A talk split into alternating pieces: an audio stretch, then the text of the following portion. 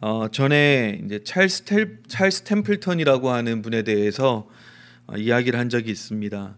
어, 빌리 그레함과 함께 어, 젊은 그런 이제 순회 전도자로 뭐 미국뿐 아니라 유럽까지 해가지고 전도 집회를 다니고 하나님의 말씀을 전하고 했던 그런 사람입니다. 아마 이게 사진이 있을 텐데요. 어, 예, 이분이 빌리 그램 목사님이고 저쪽 왼쪽에 있는 사람이 찰스 템플턴입니다. 그러니까 사실은 어, 젊었을 때는 빌리 그램 목사님보다 찰스 템플턴 목사님이 조금 더 유명했다고 해요. 그 장래가 굉장히 촉망되는 젊은 어, 목회자. 그러니까 이분은 어, 목회도 하셨습니다. 그러니까 이게 복음 전도만 하신 것이 아니라 어, 교회를 목회를 하셨는데 그 개척한 교회가 금방 성장해 가지고 뭐 1,200명 들어오는 그 좌석이 차고 넘칠 정도로 이렇게 목회적으로도 어, 굉장히 이제 그렇게 아주 뭐 성공적이라고 해야 되나요? 그렇게 했던 그런 분입니다. 근데 이제 이분이 목회를 이제 하면서 사역을 하는 와중에 믿음의 회의가 찾아오고 뭐 의심과 의문의 그런 마음들이 계속 어, 커져갔다고 합니다. 그러다가 이제 결정타를 때린 것이 어, 전에도 말씀드렸던 것처럼 Life라고 하는 그 잡지에 실려 있는 사진 한 장이었습니다. 아, 부, 북아프리카에 있는 어떤 한 여인이 어, 가뭄 때문에 모든 게 다 말라가지고 먹을 것이 없어서 사람들이 굶어 죽는 가운데 자기의 아기가 이제 굶어 죽은 거예요. 그래서 그 굶어 죽은 자기 아기의 시신을 품에 안고는 어, 원망스러운 듯이 하늘을 올려다보고 있는 그 사진, 그 한 장을 보고는 어, 신앙을 완전히 믿음을 완전히 버리게 저버리게 되었습니다. 어, 그 사진을 보면서 그 분은 이제 그런 마음이 든 거죠. 어, 정말 하나님이 계신가? 어, 저 사람들한테 필요했던 것은 빈대 누가 그냥 음식 갖다 주는 거 그 필요 없고 그냥 비만 내려 주셨어도 저 사람들이 열심히 농사하고 일해 가지고 거기서 난 소, 소산들을 가지고 먹고 살 수 있었을 텐데 나도 알고 당신도 아는 것처럼 비라고 하는 것은 저분 저 위에 계신 분이 내려 주실 수 있는 건데 그거 내려 주지 않으셔 가지고 이렇게 수많은 죄 없는 사람들이 죽게 되고 특히나 저 여인은 얼마나 그 마음이 아프겠는가 자기의 자녀가 자기보다 먼저 죽는 것을 보는 것만 해도 부모로서 가슴이 찢어지는 일인데 그것도 굶어 죽은 아기의 그 시체를 안고 하늘을 올려다보고 있는 저 모습을 볼 때 하나님은 안 계신다. 아니 하나님이 계시다 하더라도 성경에서 이야기하는 사랑의 하나님은 존재하지 않는다. 그렇게 결론을 내리고는 어, 신앙을 믿음을 이제 완전히 버리게 된 거죠. 그리고 나중에 이제 이분이 책을 썼습니다. 책이 이제 여기 제가 사진을 가져왔는데요. Farewell to God. My reason for rejecting the Christian faith. 하나님께 작별, 하나님과의 작별, 내가 기독교 신앙을 거부하는 이유라고 하는 이제 이런 책까지 쓰게 되었습니다. 나중에 이제 리 스트로벨이라고 하는 분이 이제 이분하고 같이 인터뷰하기 위해 가지고 그분의 집을 찾아갔는데요.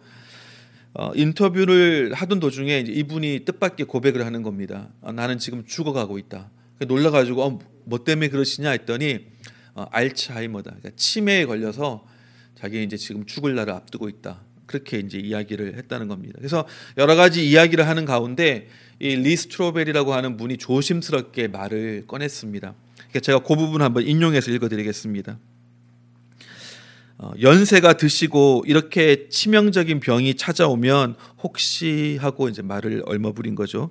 그랬더니 그분이 내 생각이 틀리지 않았을까 걱정되냐고 그가 불쑥 말을 잘랐다. 그리고는 웃으며 말했다. 아니요. 왜입니까? 아, 평생 해온 생각이기 때문이요. 한순간의 기분으로 내린 흑백 논리식 결론이 아니요. 오늘날 우리가 사는 세상에 이런 일들을 일어나게 하는 자라면 그것이 사물이든 사람이든 어떤 존재이든 사랑의 하나님이라 부를 만한 존재로 믿기란 나로서는 불가능한 정말 불가능한 일이요. 그랬더니 이제 이분이 다시 물으신 거예요. 믿고 싶은 마음은 있으십니까? 나는 물었다. 그야 물론이지요. 그는 큰 소리로 말했다. 믿을 수만 있다면 믿고 싶소. 내 나이 이미 여든 셋이요. 게다가 난 치매에 걸렸어. 곧 죽을 몸이요. 기정사실이요. 하지만 나는 평생 해온 생각을 이제 와서 바꾸지는 않을 거요. 누군가 내게 이런다, 이렇게 말한다 칩시다. 이봐요, 할아버지. 할아버지가 병이 든 건 처음 발을 들여놓았던 길을 중간에 저버린 데 대한 하나님의 벌입니다.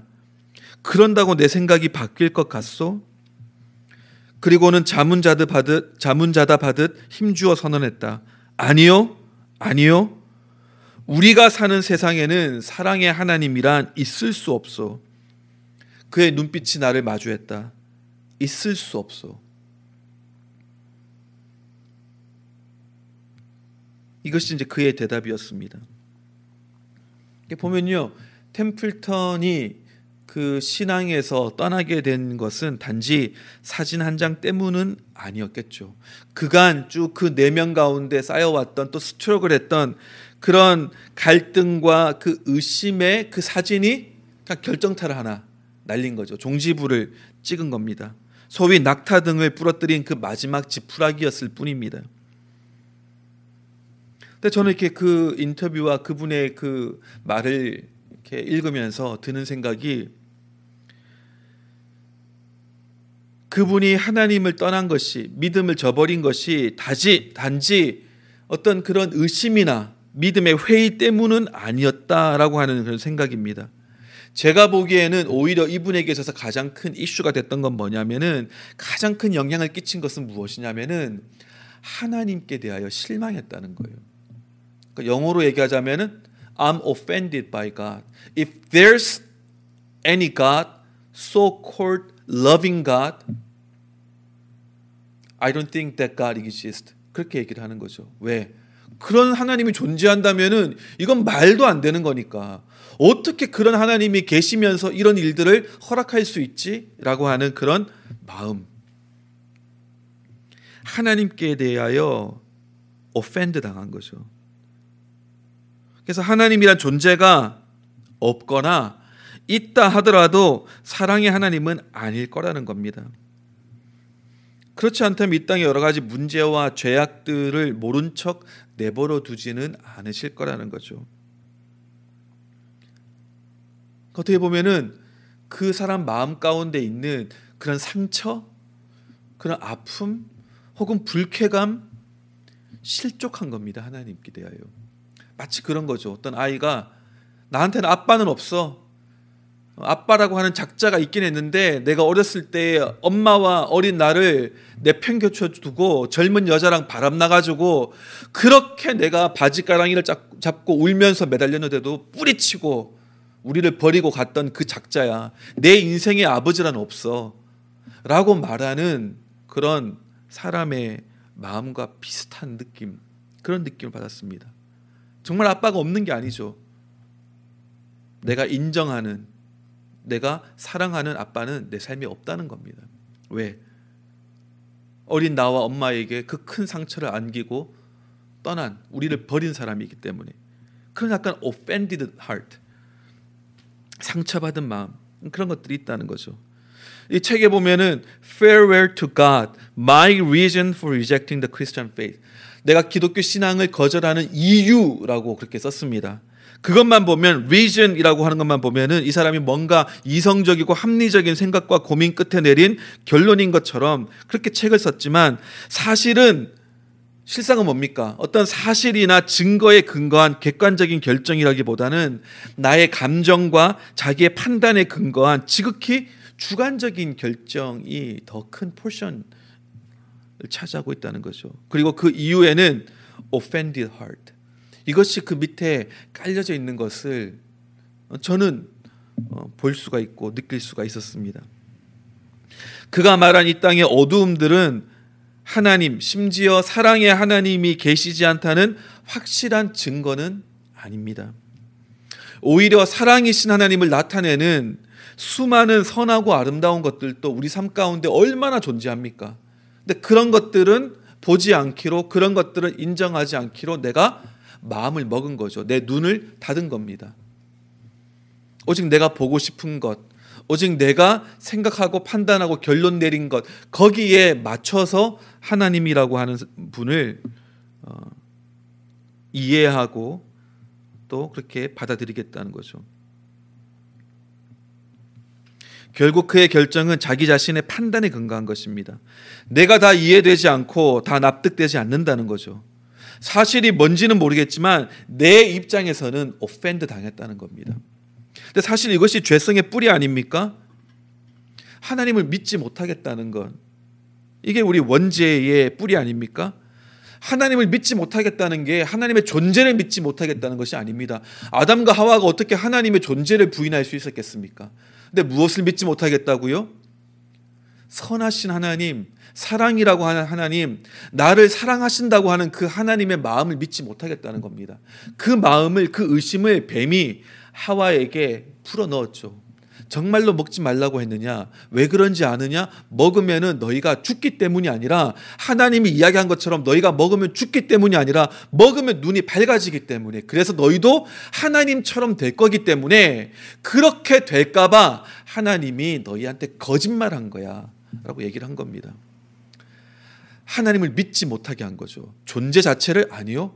하나님의 의도와 하나님의 성품과 하나님 그 자체를 그 마음을 믿지 못하도록 선악과 먹지 말라고 한 것도 나의 유익이 아니라 하나님 자기 자신의 유익을 위해서 나를 속이는 거 아니야?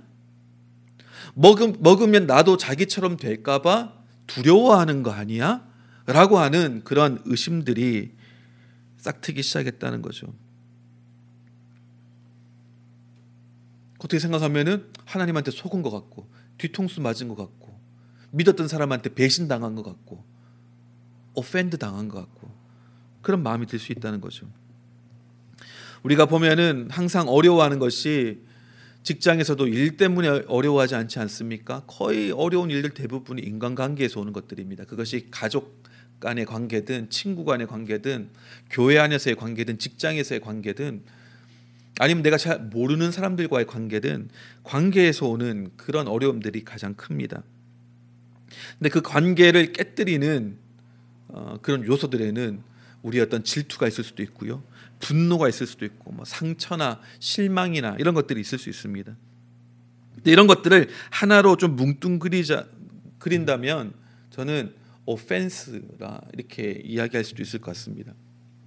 결국 내가 분노하는 것, 내가 질투하는 것, 내가 막 실망하는 것, 막 내가 그 관계에 있어서 여러 가지 부정적인 감정을 경험하는 것은 결국 주관적인 거거든요. 그러니까 내가 오펜드를 당했다는 겁니다. 오펜드를 당한다는 것은요. 누군가 나에게 하지 말았어야 되는 말을 했다거나 혹은 했었어야 하는 말, 뭐 칭찬이나 격려나 사랑의 말 이런 것들을 하지 않았다거나 누군가 나, 나에게 하지 말았어야 되는 행동을 했다거나 혹은 해야 되는 행동을 하지 않았다거나 그랬을 때 오는 것이 offended heart입니다. 결국 그 기준은 내 자신이에요. 내가 판단하기에. 그러니까 똑같은 말, 똑같은 상황을 두고도 사람마다 받아들이는 것이 다른 것이 그 때문입니다. 그 말이나 행동 자체보다 그것을 받아들이는 내 마음의 문제가 더 크다는 거죠. 모든 관계에 있어서 자기 중심적인 마음이 우리가 실족하게 되는 가장 큰 이유이기도 합니다. 이것은 이웃에 대해서도 마찬가지고 하나님에 대해서도 마찬가지입니다. 가장 중요한 계명이 뭐라고요? 하나님을 사랑하고 내 이웃을 내 몸과 같이 사랑하는 것입니다. 근데 이 가장 중요한 계명을 지키는데 가장 우리를 힘들게 하는 가장 큰 장애물들이 있다면 저는 그것이 offense라고 생각합니다. offended heart. 하나님께도 실망하는 거죠. 하나님께 실족하는 겁니다. 사람들에게도 실망하고 걸려 넘어지는 거죠. 요즘 우리가 살아가는 이 사회를 보면은 모두가 다 양극단으로 나뉘어져 가지고 반목하고 있지 않습니까? 그래서 정말 기사를 접하거나 할 때는 마음이 참 너무 어, 아플 때가 참 많습니다. 그러니까 막 바늘로 찌르는 것처럼 아플 때가 많이 있어요. 이제는 보면요 더 이상 무엇이 옳으냐 그르냐를 가지고 어, 판단하고 기준으로 삼기보다는 내가 오펜드를 당했느냐 그렇지 않느냐 이것이 훨씬 더 중요한 기준이 되어지는 사회를 우리가 살고 있는 것 같습니다. 그러니까 내 감정, 내 기분이 중요한 거예요. 나는 남자이지만 나는 여자인 것 같아. 근데 그것을 다른 사람이 인정하지 않으면 나는 오펜드를 당한다는 겁니다. 그리고 내가 무슨 이유에서건 누구에게건 오펜드를 당한다면 그것은 나의 잘못은 아니라 나를 오펜 드 시킨 한그 어, 상대방의 잘못이다라고 하는 거죠. 그러니까 이런 것들이 너무나 만연해 있습니다. 그러니까 너무 마음이 힘든 거예요. 그렇게 느끼는 그래서 분노하는 그 사람의 마음도 이해가 되고 또 그렇다고 해가지고 그것이 우리 이 사회를 이끌어가는 기준이 될 수는 없는데 또 그런 것들 때문에 큰 목소리를 내는 사람들을 보면서 또 마음이 답답하고 아프기도 합니다. 디모데후서에 보면은 마지막 때에 대해서 이렇게 설명을 하고 있죠. 너는 이것을 알라 말세에 고통하는 때가 이르러 사람들이 자기를 사랑하며 돈을 사랑하며 자랑하며 교만하며 비방하며 부모를 거역하며 감사하지 아니하며 거룩하지 아니하며 무정하며 원통함을 풀지 아니하며 모함하며 절제하지 못하며 사나우며 선한 것을 좋아하지 아니하며 배신하며 조급하며 자만하며 쾌락을 사랑하기를 하나님 사랑하는 것보다 더하며 마지막 때에 대한 모습인데 사실 지금 우리가 살아가고 있는 이 시대의 모습과 별반 다르지 않지 않습니까? 이미 우리는 지금 이 마지막 때를 살아가고 있는 겁니다. 근데 쭉 나열된 이 모든 것들을 그냥 종합하자면 한마디로 정리하자면 제일 첫 번째 것 같아요. 자기를 사랑하며 그러니까 내가 기준이 되는 거예요. 내가 어떻게 느끼느냐, 내가 어떻게 판단하느냐 하는 것이 가장 중요한 것이 되어버린 그런 우리가 어, 세월을 살고 있습니다. 그렇게 될 때 따라오는 것들이 뒤에 나열된 이 모든 것들이라는 거죠. 우리는요 살아가다가 마음이 상할 수 있습니다. 어떤 사람 때문에, 어떤 일 때문에, 어떤 말 때문에, 어떤 행동 때문에 우리의 마음이 상할 수 있습니다. 불쾌함을 느낄 수도 있습니다. 하지만 우리의 인생이라고 하는 것이 그래요. 부당하다 할지라도 그런 과정을 통해서 우리의 인격이 더 길러지게 되어지고 사회성이 길러지고 관계의 기술이 길러지고 또 우리의 내면은 더욱 단단해져 가는 것. 이것이 우리의 인생입니다. 하지만 쉽게 오펜드 당하기 어, 그런 쉬운 마음은 참 어려워요. 이것은 하나님도 어떻게 하기 참 어려운 마음입니다. 차라리 상한 심령이면 괜찮아요. 그 상한 심령이 있는 사람은 하나님께 달려갑니다. 하나님께 위로를 받고 하나님께 격려를 받습니다. 주님의 그 사랑의 음성에 그 마음이 치유가 되어지고 녹아집니다. 근데 계속해서 끊임없이 오펜드 당하는 마음은 자기 주변에 담을 쌓아 올립니다. 문도 아니에요. 누군가 찾아와서 손을 내밀고 말을 건네고 두드린다 할지라도 열어줄 수가 없어요. 왜? 문이 더 이상 아니기 때문에. 이제는 그냥 벽이 되어 버린 것입니다. 마치 템플턴처럼. 재밌는 사실은요. 이분이 이제 인터뷰하다가 거의 마지막 부분에 이르렀을 때 예수님에 대한 그런 질문과 이야기를 하게 되는데 어, 리 스트로벨이라고 하는 분이 인터뷰를 하다 보니까 어, 예수님에 대한 이 질문에 대한 대답은 굉장히 호의적으로 느껴지는 거예요.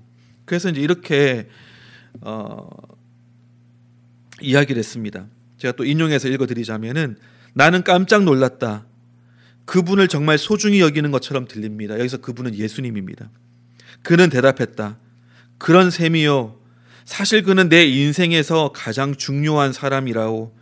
그러니까 음 그는 정확한 단어를 찾는 듯 말을 더듬었다.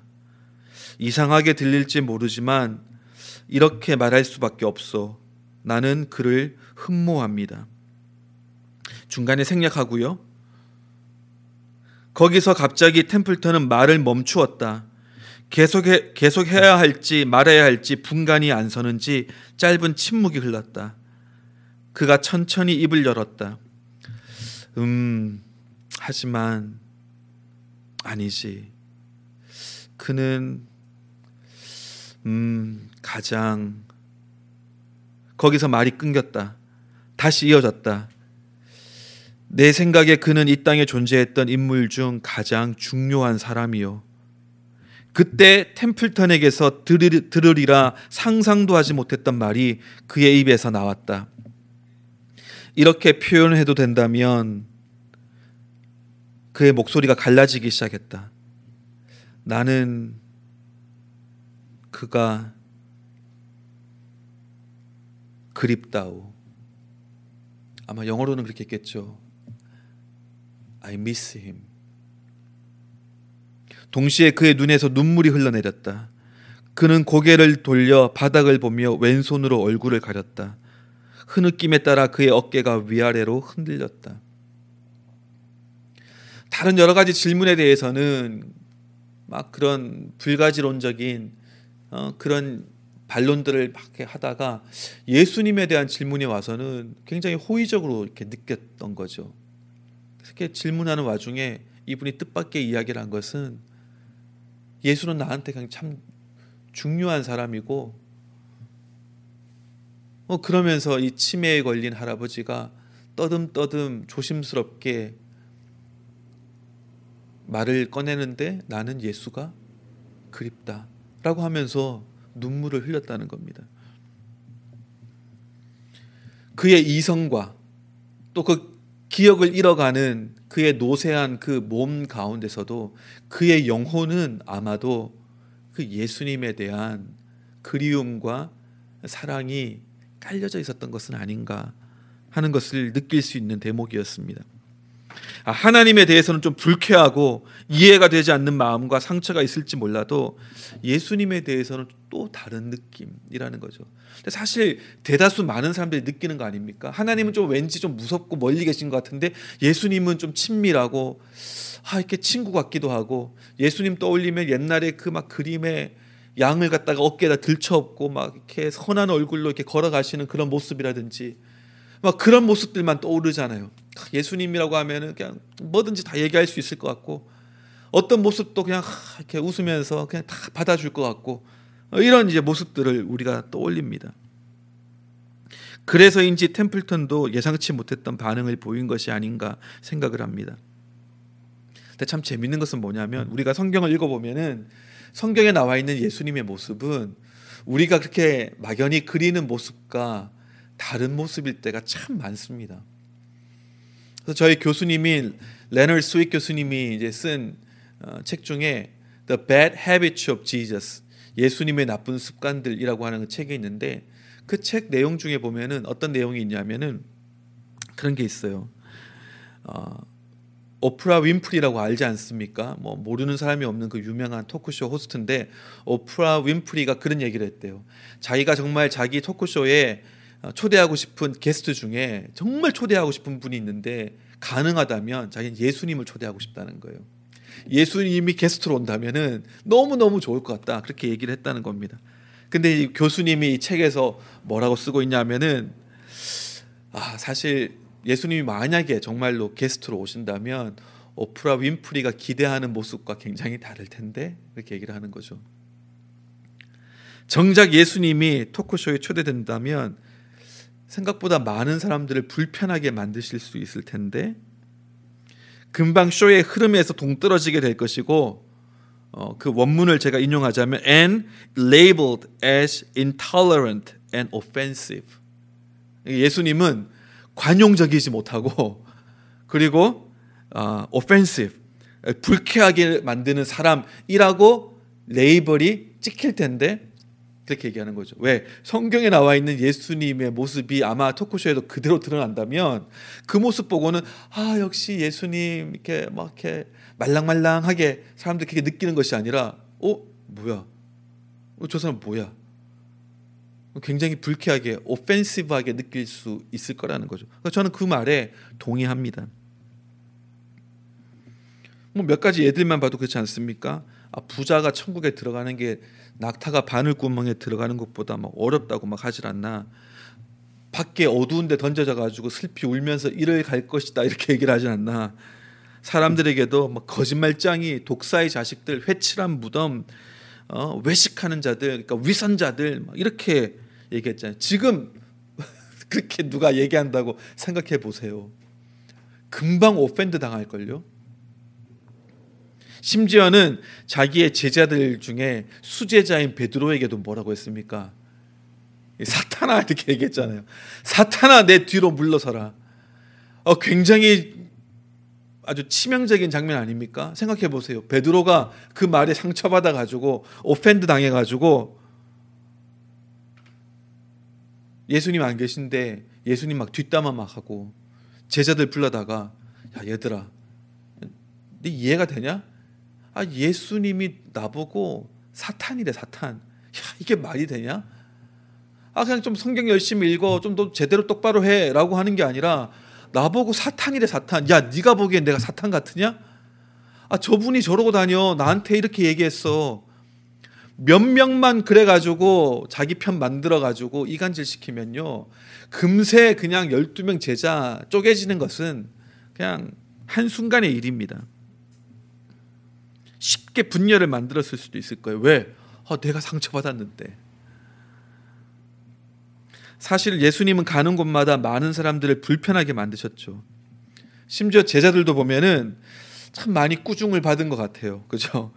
예수님이 내가 언제까지 너희를 참겠느냐? 믿음이 작은 자여 왜 의심했느냐? 막 그러시질 않나? 아직도 깨닫지를 못하느냐? 막 그렇게 돌직구를 날리 시질 않나? 사마리아 성에 들어가려고 했는데 그 사람들이 이렇게 반기질 않으니까 제자 중에는 아, 우리가 불을 내려가지고 저 사람들 다 없애버릴까요? 막 이렇게 얘기를 했죠. 그때도 예수님은 너희가 무슨 정신으로 그렇게 이야기하는지 모르겠구나 이렇게 또 말씀하기도 하고 사실 보면요 예수 제자들이 예수님 주변에 있을 때 마냥 편했던 것은 아닌 것 같아요. 이게 좀 막 긴장도 좀 했던 것 같고 심지어는 마가복음 9장 32절에 그러나 제자들은 이 말씀을 깨닫지 못하고 여전히 깨닫지 못해요. 거기다가 묻기도 두려워하더라. 왜? 또 물었다가 아직도 이해를 못하느냐 막 이럴까봐 이제 묻는 것조차 두려운 상태에 이 지경에 이르게 된 거죠. 아, 예수님이랑 같이 있으면은 그냥 마냥 다 좋을 것 같아. 마냥 다 받아주실 것 같아. 그냥 웃고만 계실 것 같아. 아, 그렇지 않다는 거예요. 예수님하고 같이 있으면서 intimidate 당한 사람들이 생각보다 많이 있습니다. 물론 우리가 이 예수님의 톤에 대해서 오해하는 것도 있죠. 내가 도대체 언제까지 너희를 참겠느냐 이 지긋지긋하고 징한 녀석들아 이런 톤은 아니었겠죠 당연히 예수님은 진리이시지만 또한 사랑이시기 때문에 예수님이 하신 그 모든 말씀은 사랑이 늘 깔려 있습니다. 듣는 사람이 그 말에 녹아져 있는 하나님의 사랑을 느낄 수 있게 예수님은 늘 말씀하셨죠.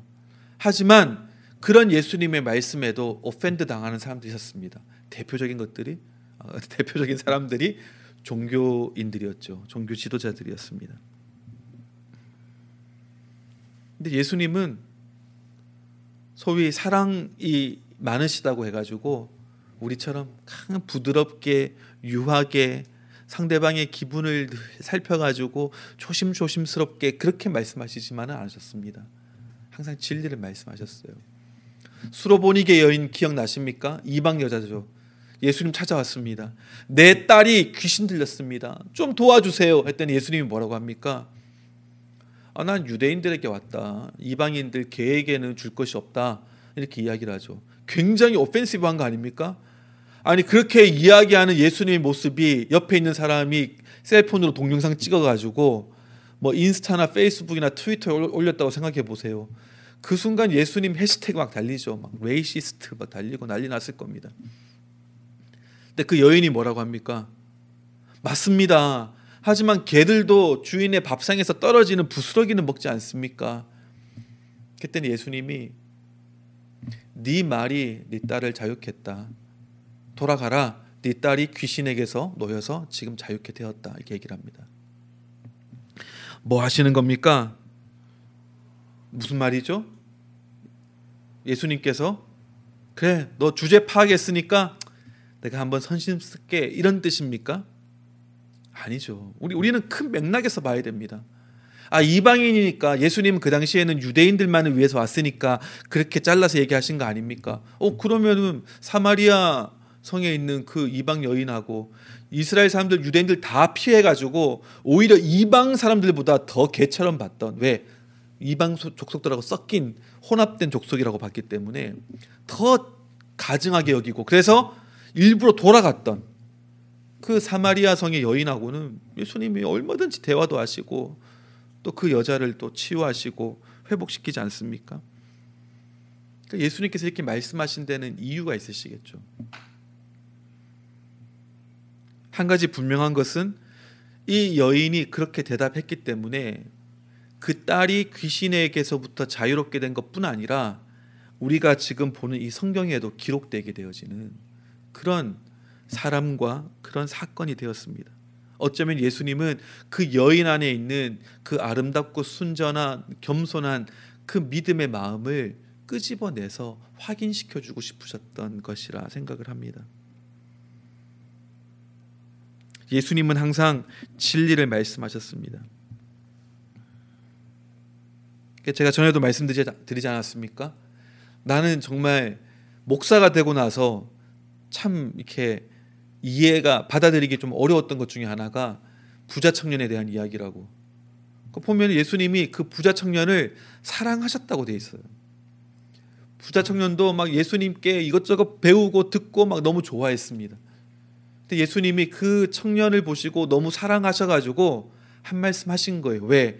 그 청년에게 꼭 필요한 말씀이었기 때문에 그 청년이 그 다음 단계로 넘어가기 위해 정말 자유롭게 되어지기 위해 하나님의 뜻대로 살아가기 위해서 반드시 넘어야 되는 한 가지 장애물이 있었기 때문에 던지신 겁니다. 네 소유를 다 팔아가지고 가난한 자에게 나눠주고 나를 따르라.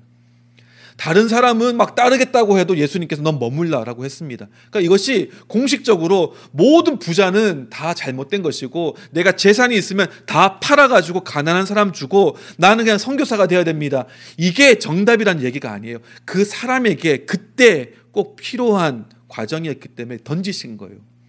근데 성경은 뭐라고, 뭐라고 얘기하죠? 근심하며가 아니라. 그러니까 저는 그 이후에 어떻게 됐을까 참 궁금해요.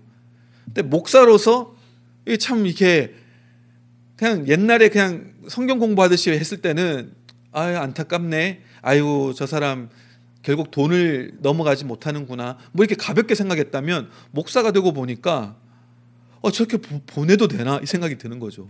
아, 붙잡고 얘기했을 것 같아요.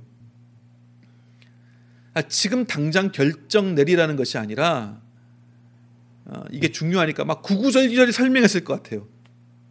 내가 너를 정말 아끼고 사랑하고 다른 사람들보다 너를 더 높게 평가해 가지고 지금 던지는 하는 얘기야.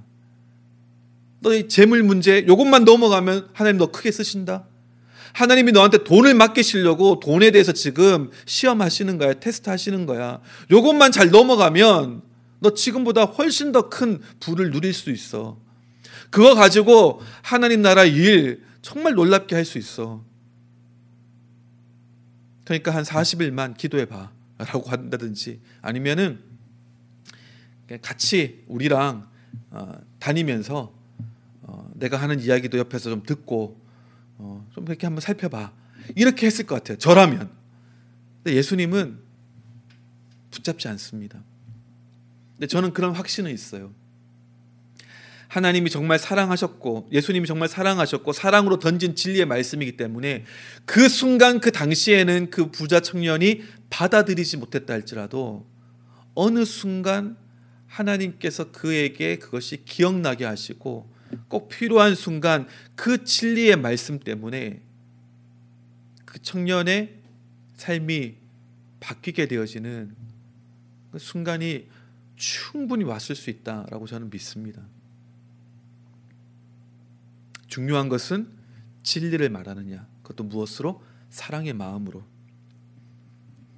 그냥 예수님 하면은 그냥 뼈 때리는 말, 돌직구만 뒤끝 없이 던지시는 그런 분이 아니에요. 나는 할 말 했어. 한 진리를 얘기했으니까 뭐 너희 알아서 해.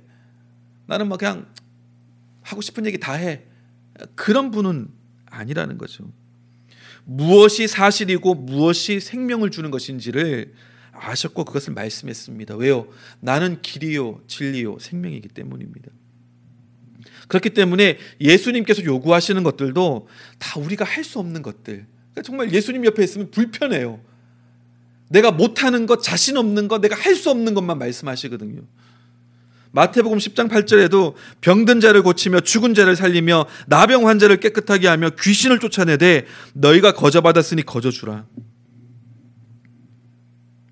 다 할 수 없는 일들이잖아요. 근데 이런 것만 말씀을 하세요. 늘 우리의 믿음의 반응을 필요로 하는 그런 말씀을 던지십니다. 제자들에게 갈릴리 호수를 먼저 건너가라라고 하시죠. 근데 건너가다가 큰 풍랑을 만났습니다. 죽게 됐어요. 예수님 그걸 모르셨을까? 잘 모르겠어요. 근데 하필이면 자기는 같이 안 가고 제자들만 보냈는데 그런 일이 벌어진 거죠. 그 두려움 속에서 고통받고 있는 제자들에게 예수님이 찾아오십니다. 물 위를 풍랑을 밟고 오세요. 근데 예, 제자들이 그 예수님을 보고는 더 큰 공포를 느낍니다. 귀신인 줄 알고 막 이제 죽겠다고 막 놀라가지고 막 두려움 가운데 있는데 귀신이 막 또 걸어오니까 얼마나 놀랐겠습니까? 이런 거 보면 예수님은 뭐다? 예수님은 참 꾸러기 같습니다. 장난꾸러기 예수님. 내가 아는 예수님은 참 장난꾸러기세요.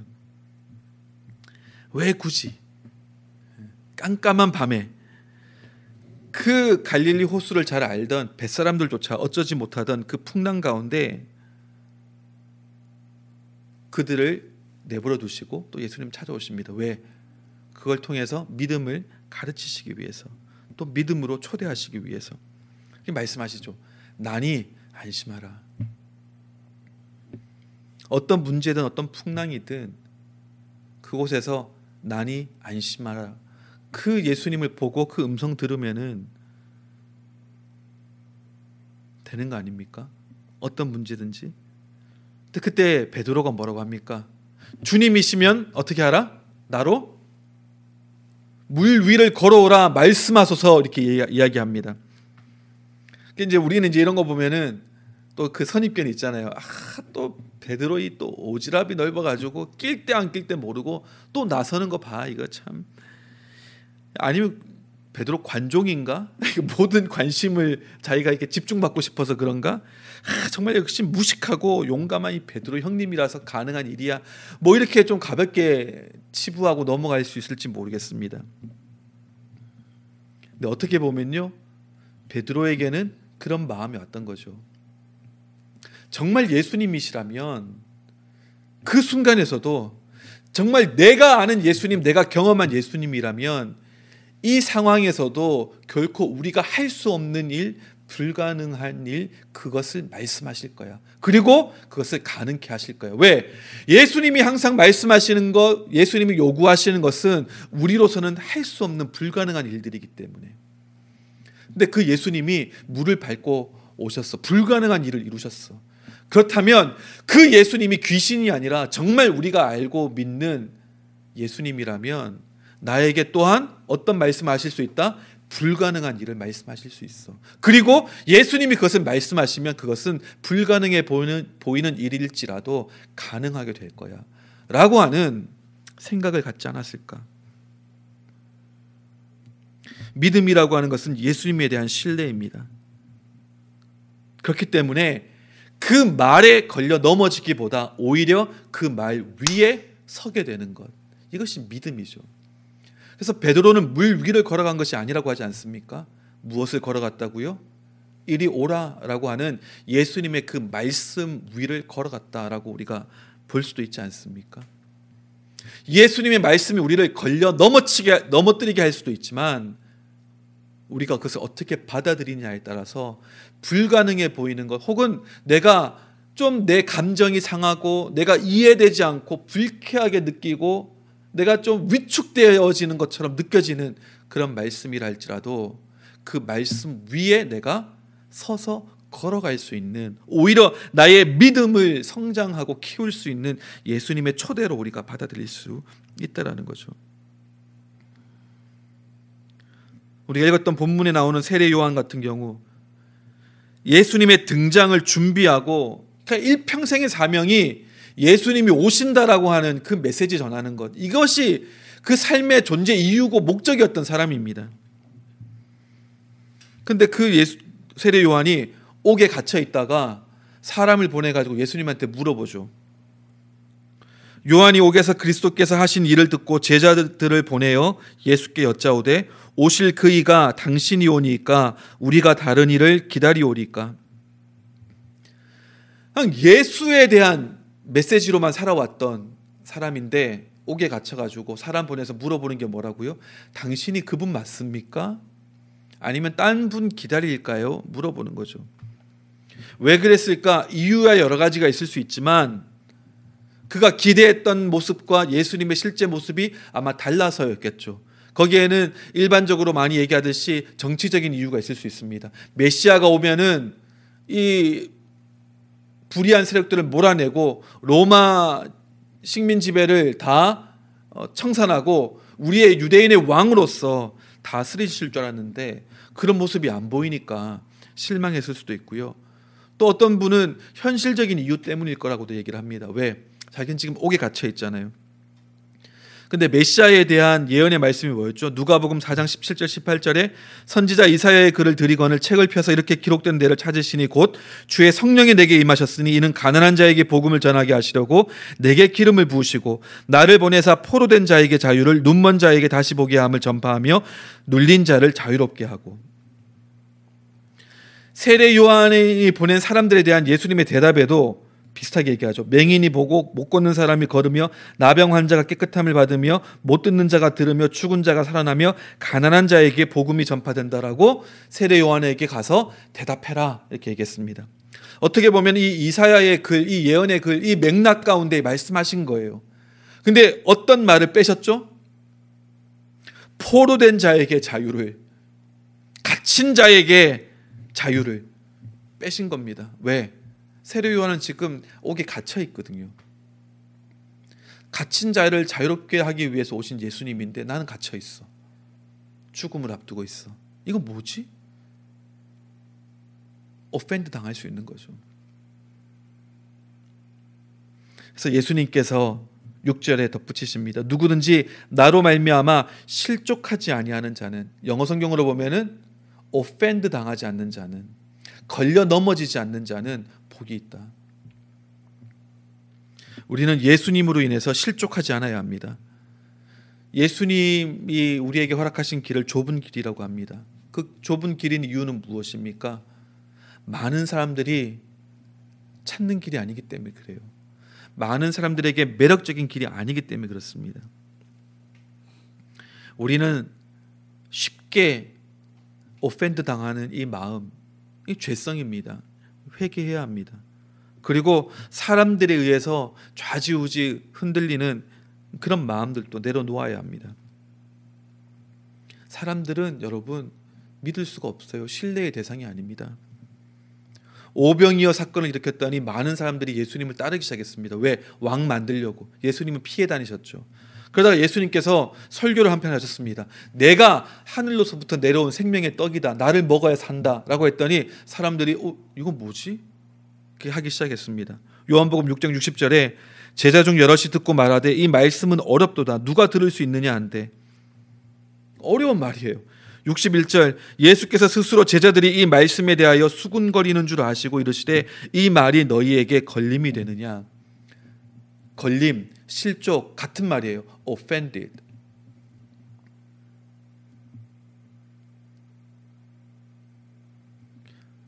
먹을 거 먹고는 막 좋아서 따라다니던 그 군중들이 예수님의 설교 한 편에 걸려 넘어지기 시작하는 겁니다. 여기서 수군되는 사람이 누구라고요? 그냥 일반 군중도 아니에요. 제자들 중에서. 물론 열두 제자뿐 아니라 더 많은 제자들이 있었죠. 70명의 제자들도 있었고 더 있었습니다. 그리고 결정적으로 66절에 뭐라고 되어 있습니까? 그때부터 그의 제자 중에서 많은 사람이 떠나가고 다시 그와 함께 다니지 아니하더라. 왜요? 오병이어를 더 이상 만들지 않아서? 아니요. 예수님의 말씀이 걸려 넘어져 가지고 오펜드 당해 가지고 뭐 자기를 먹으라는 거야? 이 식인종 하라는 거야? 군중들이 아니라 제자들 중에도 많은 사람이 떠나갔다는 겁니다. 예수님이 물어보시죠. 너희도 떠나가려느냐? 예수님께 걸려 넘어져서는 안 됩니다. 사람들에게 휩쓸려서는 안 됩니다. 성경에 보면 정말 중요한 결정들 보면은 다 사람들 때문에 좌지우지됩니다. 헤롯도요 세례 요한이 너무너무 미웠습니다. 그래서 옥에 가둬들었어요. 왜? 자기의 동생 빌립의 아내인 헤로디아를 아내로 맞아들인 거에 대해서 세례 요한이 막 비판했거든요. 옳은 말을 했거든요. 잡아들인 겁니다. 죽이고 싶었는데 못 죽였어요. 왜? 사람들이 세례 요한을 선지자로 여기기 때문에 두려워하더라.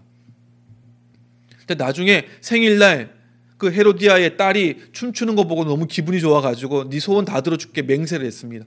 근데 엄마가 시켜가지고 뭐라고 합니까? 세례 요한의 목을 달라고 얘기하라고. 그랬더니 거기서도 얘기를 하죠. 왕이 근심하나 자기가 맹세한 것과 그 함께 앉은 사람들 때문에 주라고 명하고. 그러니까 사람들 때문에 못 죽이고 사람들 때문에 죽이고. 빌라도도 마찬가지죠.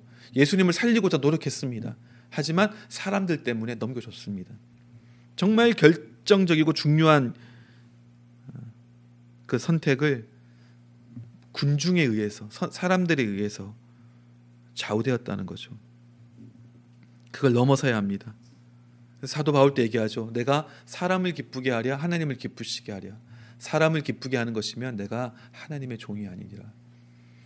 우리는 사랑 가운데 진리로 서야 됩니다. 진리를 말해야 합니다. 하지만 사랑으로 얘기해야 합니다. 거기에서 지나치는 것은 잘못된 것입니다. 그러기 위해서 먼저 우리는 걸려 넘어지지 않는 마음, 예수님을 따라가는 마음을 품어야 합니다. 어떤 분이 얘기합니다. 자기 방에 붙여놓은 칼툰 만화가 있는데 거북이 만화가 있대요. 그 거북이 칼툰에서 한 거북이가 이렇게 이야기합니다. 난 하나님이 막을 능력이 있으면서 왜 가난과 기근과 불의를 허락하는지 물어보고 싶어. 템플턴의 이야기죠. 그러자 다른 거북이가 말합니다. 나는 하나님이 똑같은 질문을 나에게 던질까 무서워. 하나님께서 너는 왜 가난과 기근과 어려움과 죄악들을 내버려 두고 있니? 라고 나에게 질문하실까? 나는 그것이 두려워. 이게 맞는 마음 아닙니까? 예수님의 마음을 지닌 사람들은 상처받는 이들의 고통을 덜어주고 그 가운데 하나님께서 원하시는 변화, 주님의 뜻이 이루어지는 것, 그것을 위해서 우리 자신을 내어주고 사랑을 실제적이고 구체적인 모습으로 표현함으로 자기의 믿음을 증명하고 표현하고 살아가야 합니다. 하나님은 우리를 통하여 주님의 뜻을 이루어 가십니다. 근데 그러기 위해서는 먼저 하나님으로 인하여 혹은 사람들로 인하여 걸려 넘어지는 실족하는 오펜드 당하기 쉬운 그 마음을 우리는 회개하고 내려놓아야 합니다. 그리고 주님의 말씀에 불가능해 보이는 말씀이라 할지라도 우리가 믿음으로 반응하고 나갈 때 우리는 그 말씀 위를 걸어 가게 될 줄 믿습니다. 저와 여러분에게 주시는 하나님의 말씀이 되시기를 주님의 이름으로 축원합니다.